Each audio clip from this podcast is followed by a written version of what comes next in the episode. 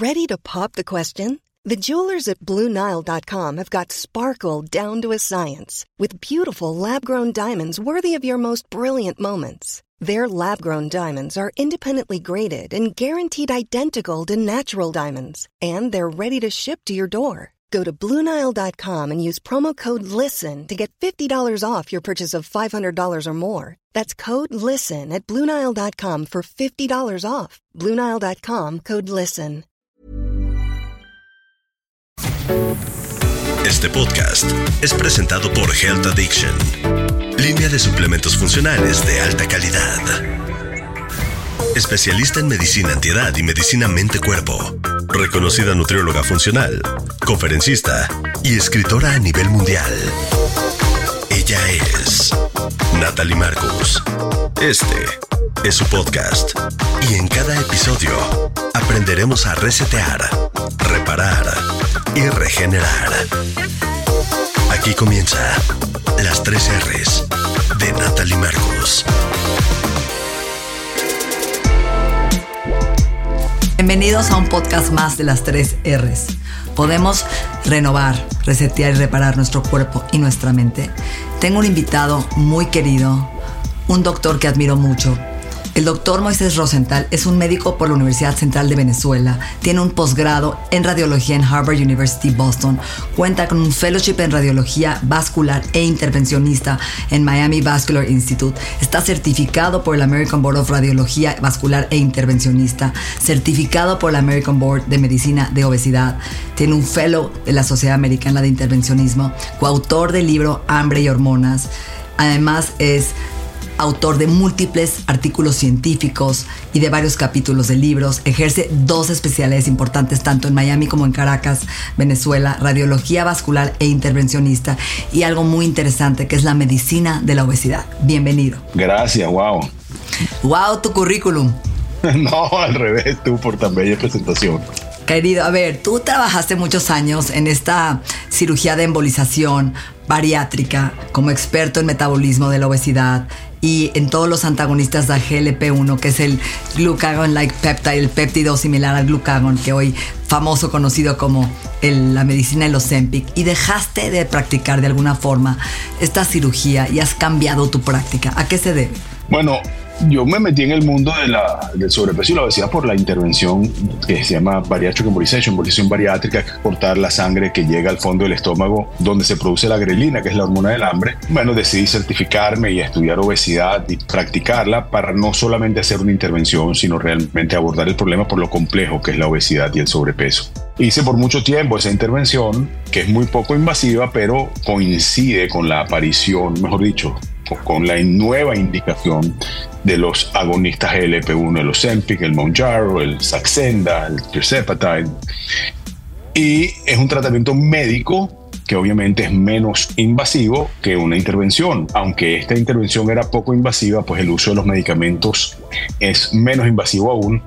Y desde ya hace cuatro años los uso rutinariamente y le ofrezco al paciente todas las opciones tratamiento, obviamente ningún tratamiento, sino simplemente un cambio de estilo de vida, nutrición, uh, cambio de estilo de vida, etcétera, se le ofrece tratamiento médico, ya que si vienen a mí es porque están buscando una ayuda médica. Le ofrezco la intervención o si son casos de gran obesidad, eh, también lo mando a un cirujano bariátrico si fuese necesario. Lo cierto es que estos agonistas LP1, los Empic, el Saxenda, Wegovy, uh, han yo diría, revolucionado las medicinas o el tratamiento médico para el sobrepeso y obesidad y de eso podemos hablar todo el tiempo que tú quieras. Ok. ¿Cómo defines que un paciente es candidato para estos tratamientos nuevos? como el Ozempic, el Monjaro, etcétera. La FDA aprobó estas medicinas hace muchísimos años para diabetes y descubrieron que estos pacientes diabéticos perdían peso. Estudiaron posteriormente una serie grande de pacientes y lo publicaron en el New England Journal, que es la revista más importante de medicina. Series de pacientes, de muchos pacientes, más de 2.000, no diabéticos, pero con sobrepeso y obesidad. Para entrar en, esa, en esos estudios y la indicación formal de la FDA para utilizar esas medicinas, un paciente que tiene que tener obesidad a ah, grado 1 o 2 o 3, o sea, tener un índice de masa corporal más de 30 o pacientes que tengan sobrepeso con alguna comorbilidad, es decir, índice de masa corporal de 25 a 30, pero que sufran de alguna complicación del sobrepeso, síndrome metabólico, hipertensión arterial, diabetes, hígado graso. Entonces, si tienen obesidad o si tienen sobrepeso con alguna de las complicaciones asociadas al sobrepeso, tienen indicación formal del uso de las medicinas si han tratado y han fallado lo convencional para la pérdida de peso, llámese cambios en el estilo de vida o a programas de nutrición, de ejercicio, etc. Esas son las verdaderas indicaciones. Tú tienes ahora más de 250 pacientes en Ozempic. ¿Qué resultados has visto? Yo me he quedado ah, muy impresionado seleccionando bien a un paciente que viene buscando ayuda por las complicaciones del sobrepeso. Vamos a separar eh, lo que es el simple sobrepeso y la obesidad con la vanidad de verse bien y verse delgado. Yo eh, no tengo nada en contra de las personas con sobrepeso y ni mucho menos, y hay un movimiento eh, antigordofobia muy importante en contra de todas las medicinas, en contra de todas las intervenciones, etcétera. Salud en todas las tallas, ¿no? Salud en todas las tallas. Sí, a mí, exactamente, lamentándolo mucho, está claramente científicamente demostrado que toda persona con sobrepeso y obesidad tiene riesgos a complicaciones. La primera causa de muerte en el mundo, la enfermedad cardiovascular, se asocia directamente al sobrepeso y la obesidad, el stroke, la demencia temprana, algunos tipos de cáncer, osteoartritis, apnea del sueño, cambios emocionales, depresión, ansiedad. Todo eso se relaciona a la obesidad y quizás algunas veces al sobrepeso, síndrome metabólico, hígado graso, que es la primera causa de cirrosis y de cáncer de hígado. Entonces, de mis pacientes, estos 250 pacientes, todos están en obesidad o tienen sobrepeso con una comorbilidad y querían perder peso y todos, yo diría sin excepción, han intentado perder peso con cambios del estilo de vida y con cambios en la nutrición, con cambios en el ejercicio. Y se les ha hecho difícil. Si fuera fácil, los laboratorios no estarían inventando medicinas, los cirujanos no estarían haciendo bypass gástrico o manga gástrica. Pero todos los que nos involucramos en el mundo del sobrepeso y la obesidad, y los que yo, por ejemplo, que tuve hígado y que tuve sobrepeso, sabemos que en la sociedad donde vivimos no es tan fácil decir, come menos y haz más ejercicio, porque estamos rodeados de comida procesada y tú eres más experta que yo en los problemas que tienen todas las comidas procesadas, lo adictiva que son, el daño que puede producir el azúcar, lo difícil que es abandonarla, lo difícil que es dejar de comer harina, comidas procesadas, etc. De estos 250 pacientes, la inmensa mayoría ha funcionado muy bien. Hay que entender cuáles son los riesgos, los beneficios, las potenciales complicaciones del uso de esta medicina. Yo estudio a los pacientes en mi oficina antes de empezarlos con la medicina, Afortunadamente tengo un posgrado en radiología. Yo les veo la tiroides, el páncreas, la vesícula, el hígado.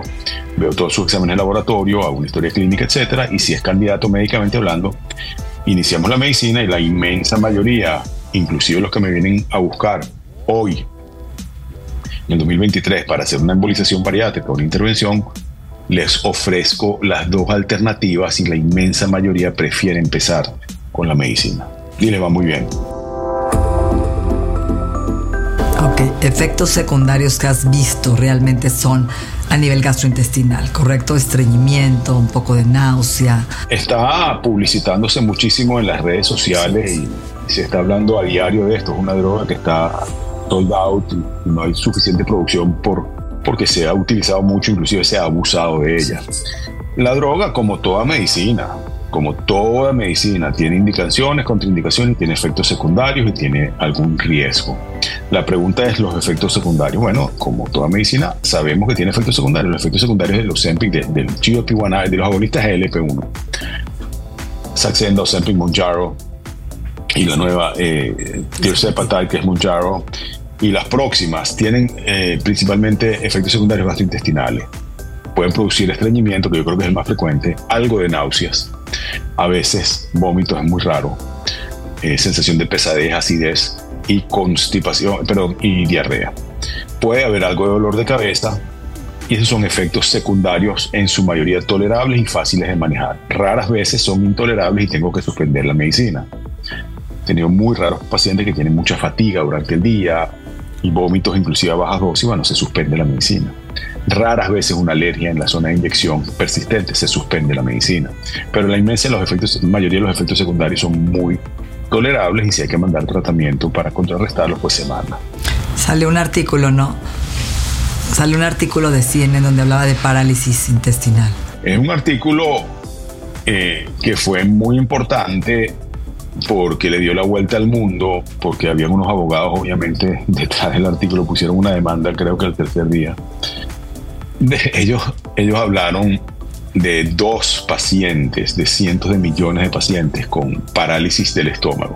Obviamente sabemos, y los que usamos esta medicina y los pacientes que la reciben, sabemos que todos los GLP-1 agonistas, entre su principal efecto es el lentecimiento del vaciamiento gástrico. Al vaciarse menos el estómago, el paciente se siente lleno y eso es lo que el paciente va a sentir. Va a sentir menos hambre porque actúa en el hipotálamo, en la zona del hambre, y va a sentir llenura temprana, actúa en el estómago y hace que se vacíe lento. Quiere decir, la comida se queda más tiempo en el estómago, se vacía lento, te sientes lleno. Si comes menos, te sientes lleno rápido, vas a comer menos cantidad. Y así funciona y por eso la gente pierde peso si se hace una nutrición apropiada, con más proteína y se levanta peso, no se pierde tanta masa muscular. En particular, este vaciamiento, estos casos de parálisis, sí, puede ser una complicación. De hecho, la parálisis del estómago o la gastroparesia, que es el término médico, ocurre en pacientes diabéticos de larga data, donde el estómago lamentablemente se vacía muy lento y hay vómitos, riesgos de broncoaspiración, se llena muy rápido, eh, eructos con sabor a comida digerida, etcétera, etcétera. Bueno, esos son efectos que se pueden sentir. Ahora, que ya diagnosticar una gastroparesia secundaria a los EMPIC, en los trabajos publicados en las series gigantes, básicamente como tal gastroparesis no hay. Puede haber el entendimiento uno más que otro, sí. Que hubo dos casos, claro, puede haber. O sea, después de cientos de millones de casos van a empezar a aparecer otras cosas. Por eso no puede ser una droga automedicada. Tienes una droga supervisada por un médico que sepa lo que está haciendo y que sepa qué hacer ante un paciente que puede tener una parálisis gástrica. Se suspende la medicina. Hay medicinas para aumentar el peristaltismo del estómago. Y punto. Obviamente, si hay si se quiere demandar a la, a la, compañía y unos abogados que quieren de alguna manera u otra lograrlo, pues claro, lo publican en CNN hacen un show completo y ya está. A mí me parece que está bien que lo hayan publicado por el awareness de la educación a, que no haya automedicación y saber que pueden haber efectos secundarios como la pancreatitis o como sí, vómitos o quizás una gastroparesis u otras cosas. Obviamente, como toda medicina, puede tener efectos secundarios. Lo que hay que saber es reconocerlos a tiempo y tratarlos. ¿Cuál es la diferencia de la metformina y estos medicamentos? Son, son dos cosas completamente distintas. Los agonistas GLP-1, nosotros producimos GLP-1. GLP-1 es una incretina, es una hormona que se produce en el intestino principalmente y mejor, menor cantidad en el páncreas que se produce cuando comemos principalmente carbohidratos y hace que se produzca más insulina y se metabolice mejor el carbohidrato en particular cuyo efecto, como se produce tan poquito en el cuerpo y, la vida media es tan corta, el efecto de la saciedad y de que te llenas rápido con el que uno produce no es suficiente. Entonces, se descubrió hace muchísimos años que si se administra, baja la insulina, pero baja la glicemia. ¿Por qué? Porque se produce más insulina, entonces fue una droga antidiabética. Pero se descubrió con el tiempo que los efectos secundarios, que ahorita son efectos primarios, pero en esa época los efectos secundarios es que quitaba el apetito, fantástico para un diabético obeso, y te llenabas muy rápido porque se vacía lento el estómago, fabuloso para una persona con sobrepeso y diabetes. Acuérdate que la diabetes tipo 2, una de las principales causas es la obesidad. Tú estás matando dos pájaros de un tiro, tratando la causa primaria, que es la obesidad, y la complicación, que es la diabetes. Hoy en día, en mi opinión, es una droga para obesidad. Y si el obeso es diabético, welcome.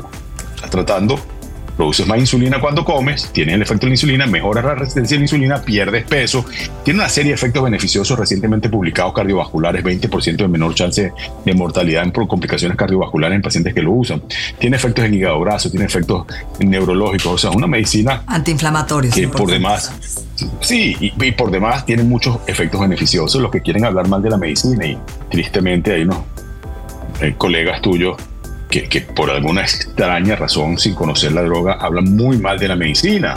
Oye, yo creo que si no la usan no pueden hablar mal de la medicina, si no la pueden recetar no pueden hablar mal de la medicina. Yo creo que la combinación de un médico con un nutricionista es la mejor y si el nutricionista eh, se va a beneficiar de la medicina o viceversa, si un médico se va a beneficiar de una nutricionista, oye, eso es lo que hay que hacer, pero no hablar de por sí mal de una medicina que el rebote es en el 100%, ni nada, ya hablaremos de eso ahorita, no me quiero salir de la pregunta. Entonces ya entendemos los GLP-1. La metformina no es una, la metformina, su mecanismo de acción es una medicina fabricada por los laboratorios cuyo principal efecto es bajar la glicemia, es un antidiabético puro. Eh, tiene efectos principalmente en el hígado y se involucra en la neoglucogénesis y el mecanismo preciso y exacto, inclusive para los que la usan todos los días es difícil de entender, pero su principal efecto es un efecto para bajar la glicemia. Se está estudiando ahorita porque dicen que tiene algunos efectos anti-aging, eh, aumenta la longevidad, aunque no he leído mucho en humanos, hay algunos estudios interesantes en ratones. Bueno, eh, lo, lo, que sucede es que trabaja sobre mTOR, ¿no? La ruta principal de la longevidad, inhibiendo el crecimiento de tumores y hace que haya más, exactamente más. Y apaga inflamación. Y tiene exactamente, y tiene un efecto también obviamente sobre la insulina y sobre ovarios poliquísticos, está muy utilizada y además dicen que baja un poquito el apetito. Te confieso que la inmensa mayoría de los pacientes que yo tengo vienen ya con metformin por ser diabéticos tipo 2 o por síndrome ovario poliquístico que se asocia a la obesidad o porque les dieron que les quite el apetito y no son comparables Punto, ni un poquito. Tiene muchos efectos beneficiosos en obesidad, en diabetes tipo 2 y en ovario poliquístico, síndrome ovario poliquístico, la metformina, pero su efecto para el tratamiento del sobrepeso y la obesidad es muy deficiente. Lo usan como algo más, pero como principal acción comparado ninguna droga, ni casi que la cirugía se compara con perder hasta el 15% del peso o cuidado y más, que es lo que se logra con la dosis máxima de, los GLP-1, de los agonistas GLP-1. Olvídate que la metformina no va a hacer eso. Ya perder el 5% del, del peso en cualquier dieta, lo que sea, ya es eh, fisiológicamente beneficioso, metabólicamente beneficioso. Imagínate quitarte el 12 o el 15%, que es lo que se quita un paciente operado con cirugía a la larga. Yo creo honestamente que estas medicinas van a hacer que superen cada día menos pacientes. Y yo creo sinceramente que la cirugía de obesidad va a quedar para obesos grado 2, grado 3 o más, que hayan fallado todo, inclusive que hayan fallado el uso de medicina. Y yo creo que esto va a sustituir a las, las, intenciones mínimamente invertidas como la embolización, como el balón gástrico, como la manga endoscópica. Yo pienso que eso va a ser así. Faltan los estudios prospectivos comparativos de los resultados a largo plazo del uno y del otro. Pero yo, en mi evidencia personal, en mis años de embolización bariátrica y mis años del uso de medicina, y no lo he publicado, pero me encantaría poder poner toda la data junta, pienso que las dos funcionan si el paciente va con un equipo multidisciplinario para manejo de sobrepeso, háblese de nutricionista, fisiólogo del ejercicio, manejo del sueño y las emociones, que es lo que nosotros hacemos. Pero yo no quiero repetir una embolización bariátrica o, u otra intervención en un paciente que haya fallado y ocurre en un gran número de pacientes. En cambio, yo puedo, si fuese necesario, iniciar otra vez Ozempic en un paciente que haya fallado Tan es así que está publicado recientemente un tremendo artículo de Saxenda, que fue el primero que utilizamos, que se usa una vez al día en vez de una vez a la semana. Con resultados espectaculares en aquellos pacientes que ganaron peso después de una manga gástrica o una cirugía bariátrica. Tengo muchos pacientes, porque yo no sé si aproximadamente el 20% más recae y gana peso el tercer año. Obviamente no es fácil eh, dejar el azúcar, dejar los carbohidratos malos, empezar a hacer ejercicio y el paciente recae esos pacientes, a muchos le ofrecen una segunda cirugía.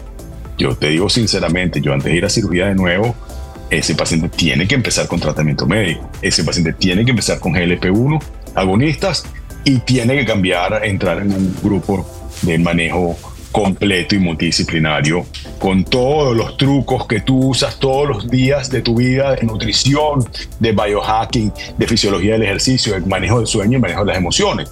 Porque si yo le quito el hambre, pero sigues comiendo donuts y pizzas, olvídate, va a comer menos cantidad, va a perder peso, pero el hambre vuelve cuando yo le quito la medicina, esa no es la solución. El Instituto de Salud Funcional Mente Cuerpo es la primera institución certificadora en salud funcional en habla hispana donde certificamos a los profesionales de la salud para integrar todos los conocimientos de salud física, mental y espiritual. Visítanos en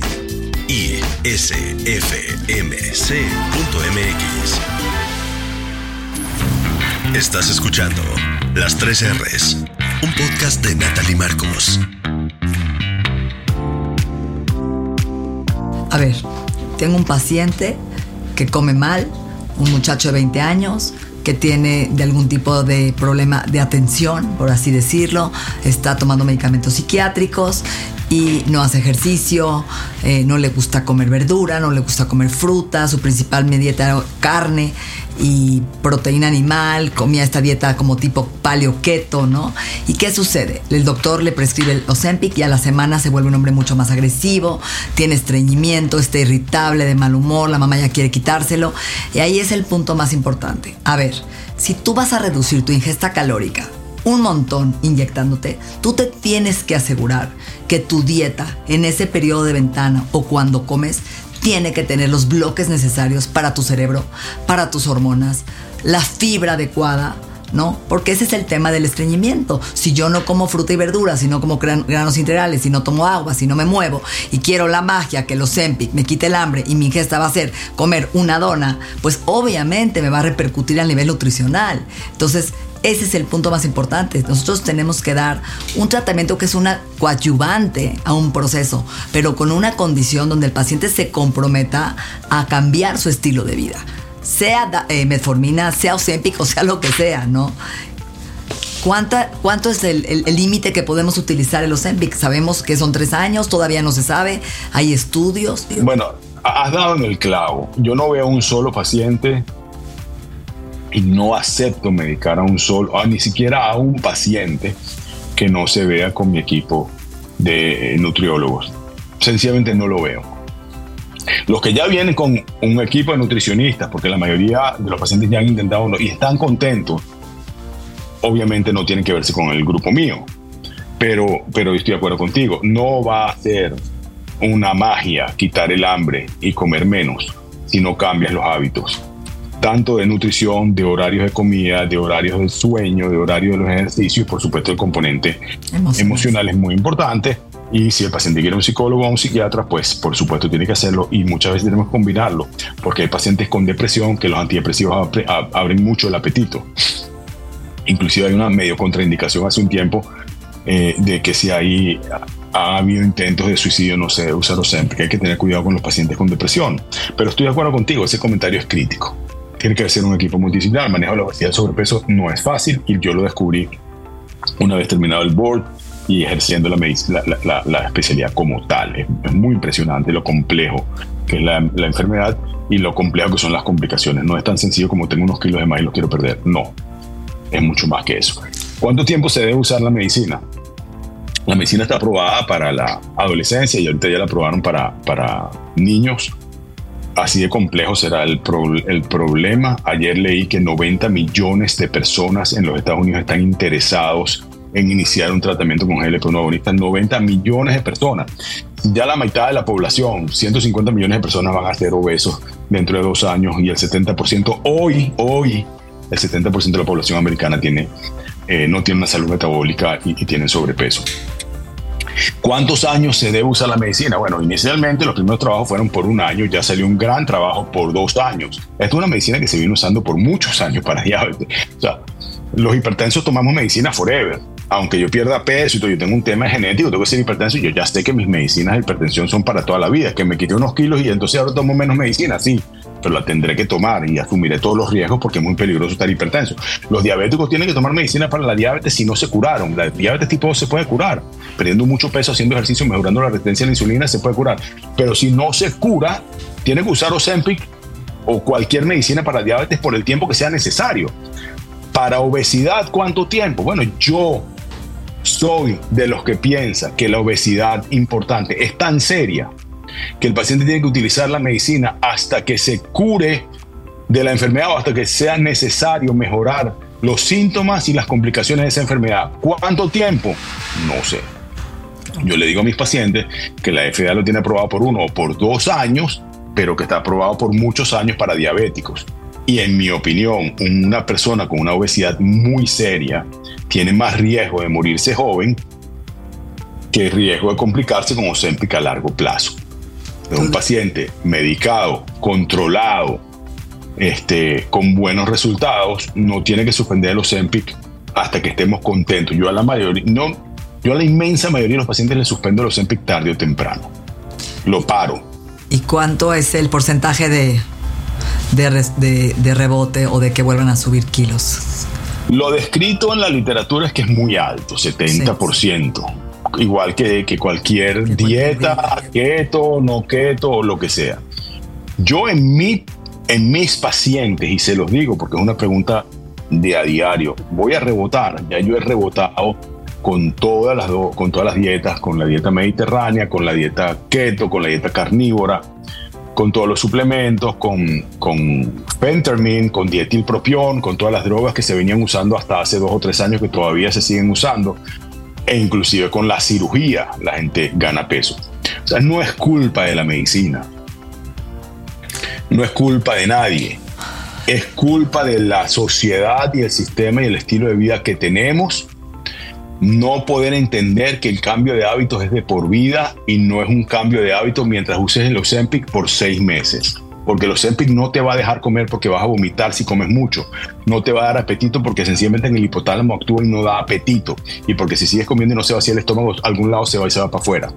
Pero si utilizaste ese tiempo para de la mano con el nutriólogo, con el fisiólogo del ejercicio, con el psicólogo, entender que la basura no se puede comer más y que tu cuerpo no acepta la basura. Y yo llamo basura a la basura, pues a las donuts, a las, todas las chucherías, a los doritos, a lo que hace que tú empieces a comer y no puedas parar. Eso es basura porque es adictivo, como el alcohólico que no puede tomar, parar de tomar alcohol y cuando lo deja apenas agarra un whisky ya cayó. O como el que está con cocaína, dejó la cocaína, pero apenas vio la cocaína la probó y no la deja. El placer que produce eso para los alcohólicos, para los fumadores, es el mismo placer de aquella persona con gran sobrepeso que era adicta a los carbs, al azúcar o a las cosas que lo hacían engordar y vuelven. Si logras curarte de eso, el rebote es bajo. En mi experiencia, el rebote no es 70%, es bastante, muchísimo menos. No tengo los números, no tengo la estadística. Ojalá consiga alguien que me ayude a sacar las estadísticas, pero el rebote es bajo. Muchos pacientes se pierden, perdieron 15 kilos, se perdieron, no los vi más nunca. Este, pero la inmensa mayoría de los pacientes cercanos se mantienen. Perdón, y raras veces he tenido que reiniciar el tratamiento y ya está. La verdad es que yo tengo una especialidad, mi tesis en mi internado fue en obesidad infantil en el Hospital Shriners. Yo diseñé un programa para enfermeras que veían niños con obesidad y tenían daño de epifisiolistesis por la misma obesidad, ¿no? En el fémur y en la cadera y tenían otros, otros efectos y complicaciones. Y es interesante entender esto. A ver, la obesidad es, como lo dijiste, es una enfermedad multidisciplinaria, una interacción genética, traemos la carga genética de mamá y papá con la interacción con el medio ambiente. Y esto es lo que hoy causa, ¿no? Lo que estamos viviendo, esta epidemia. ¿Por qué? Porque hay un mal manejo del estrés, más manejo emocional, la gente no sabe manejar la ansiedad, eh, no duerme, vive estresado, busca la comida como confort, como ¿no? como apapacho, seguimos buscando el placer y la dopamina en el azúcar en vez de buscarla en el ejercicio, en una buena plática, en buenas relaciones, en hobbies, un proyecto de vida. Y, y es complicada, muy complicada. Si tuviéramos la cura, ¿no? Bueno, pues sería no estaríamos tú y yo hablando de este podcast. Exacto. Y no tendría yo trabajo. No, y ni tú para empezar, ¿no? No, es interesante porque de verdad no es un tema de falta de voluntad, lo sabemos. No es un tema de falta de quiero enflacar. No es que fracasé. El sistema ha fracasado. El sistema es malísimo. La industria ¿no? de alimentos, lo que le ponen, los aditivos, generan esta adicción en el cerebro. Es muy complejo. Podríamos hablar tú y yo 17 horas de lo que sucede a nivel ¿no? ambiental con, con lo que está, los estímulos que nos brindan en la televisión todo el santo día, ¿no? que la, la cultura light, queremos lo rápido, lo fácil. Y no es así. Necesitamos hacer un trabajo personal. Yo también he sido obesa, tuve 12 kilos cuando me fui a vivir a, Suiza y claro, yo creo que es un cambio de mindset muy importante. El mindset es no es fácil. Necesitas ayuda, necesitas un psicólogo, necesitas un médico, necesitas un nutriólogo, muchas veces necesitas un coach, necesitas un fisioterapeuta o un eh, eh, coach de ejercicio, de meditación, de respiración y entender, ¿no? Cómo funciona nuestro organismo. Y cuando estamos estresados, cuando estamos deprimidos, lo primero que pensamos es en el rush de azúcar, este alivio temporal y comemos con culpa y tenemos una pésima relación con los alimentos, tú lo sabes, ¿no? El, amigo, el, el, alimento no es nuestro enemigo, el alimento es poder, el alimento es información, el alimento sana y creo que esta nueva oportunidad, yo lo veo como una oportunidad y te lo digo personalmente porque tengo una pareja que tiene la glucosa en 120, una mamá con diabetes, todas sus hermanas con diabetes, y él es un hombre fuerte, sano, hace ejercicio todos los días, come sano, no come azúcar, y sin embargo, ¿sí?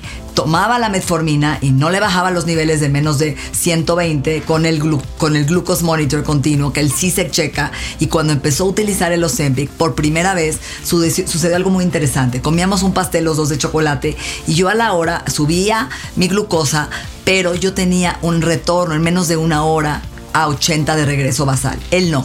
Él sus niveles seguían en 200. Y ahí fue cuando a través del Ozempic volvió a sensibilizar al páncreas, a generar otra vez una buena insulina de buena calidad, donde regresa ¿no? Muy rápido y estos picos, estos spikes que generan, sabemos tú y yo que oxidación, envejecimiento, radicales libres, se eliminaron. A pesar de comer por bloques, que ya sabemos que es bueno, no sucedía en esta, en esta persona y hay veces que tenemos que recurrir a un tratamiento más integral y por eso creo que es importante que como médico lo recalquemos, ¿no? No es la magia, pero sí puede ser la prevención de la diabetes, ¿podrías decirlo?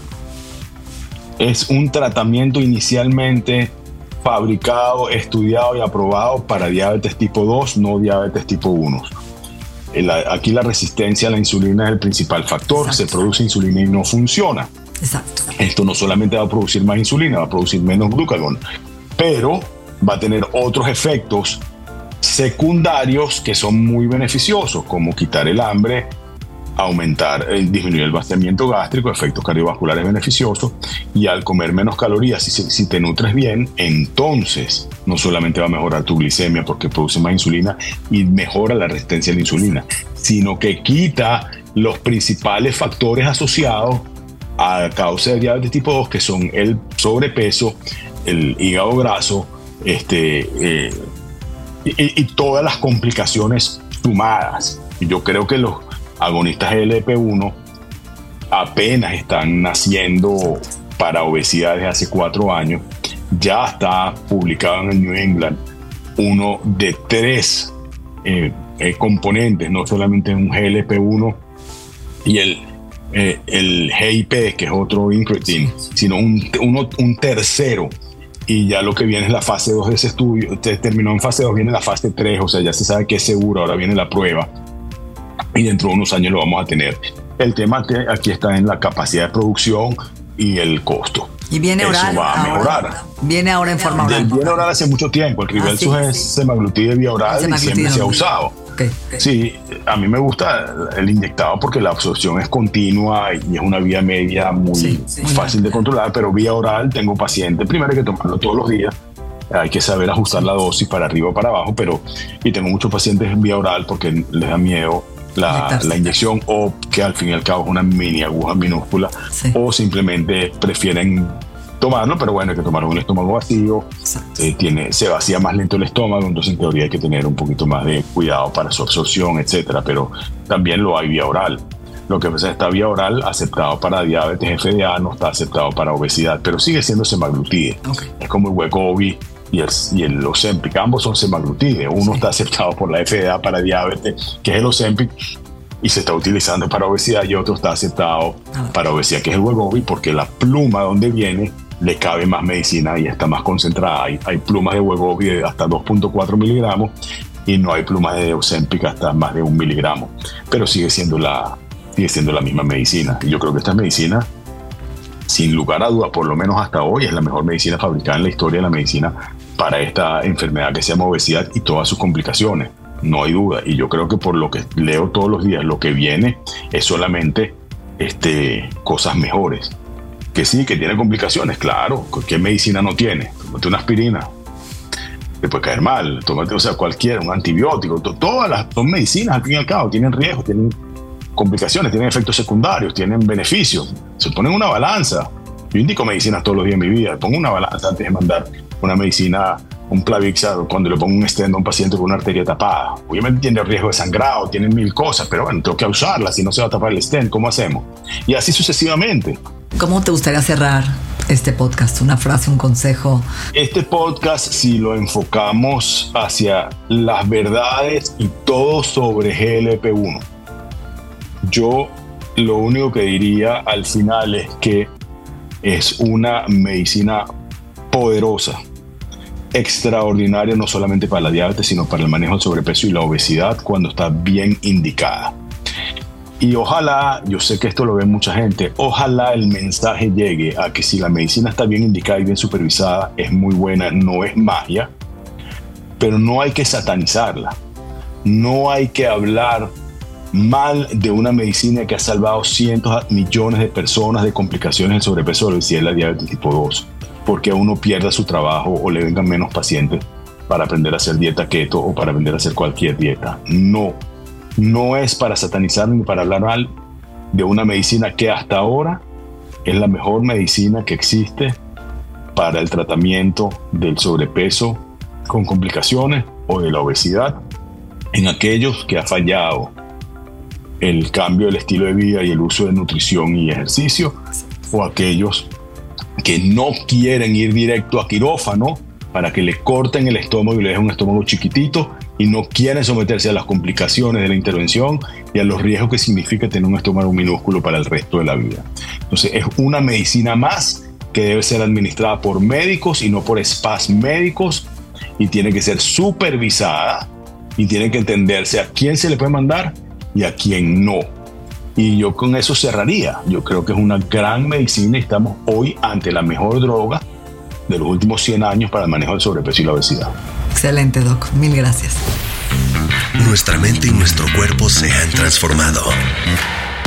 El proceso continúa en la siguiente entrega de las 3 R's.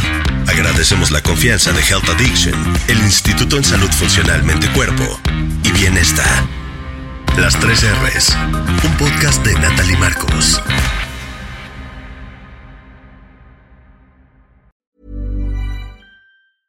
Even when we're on a budget, we still deserve nice things. Quince is a place to scoop up stunning high-end goods for 50 to 80% less than similar brands. They have buttery soft cashmere sweaters starting at $50, luxurious Italian leather bags, and so much more. Plus, Quince only works with factories that use safe, ethical, and responsible manufacturing. Get the high-end goods you'll love without the high price tag with Quince. Go to quince.com/style for free shipping and 365 day returns.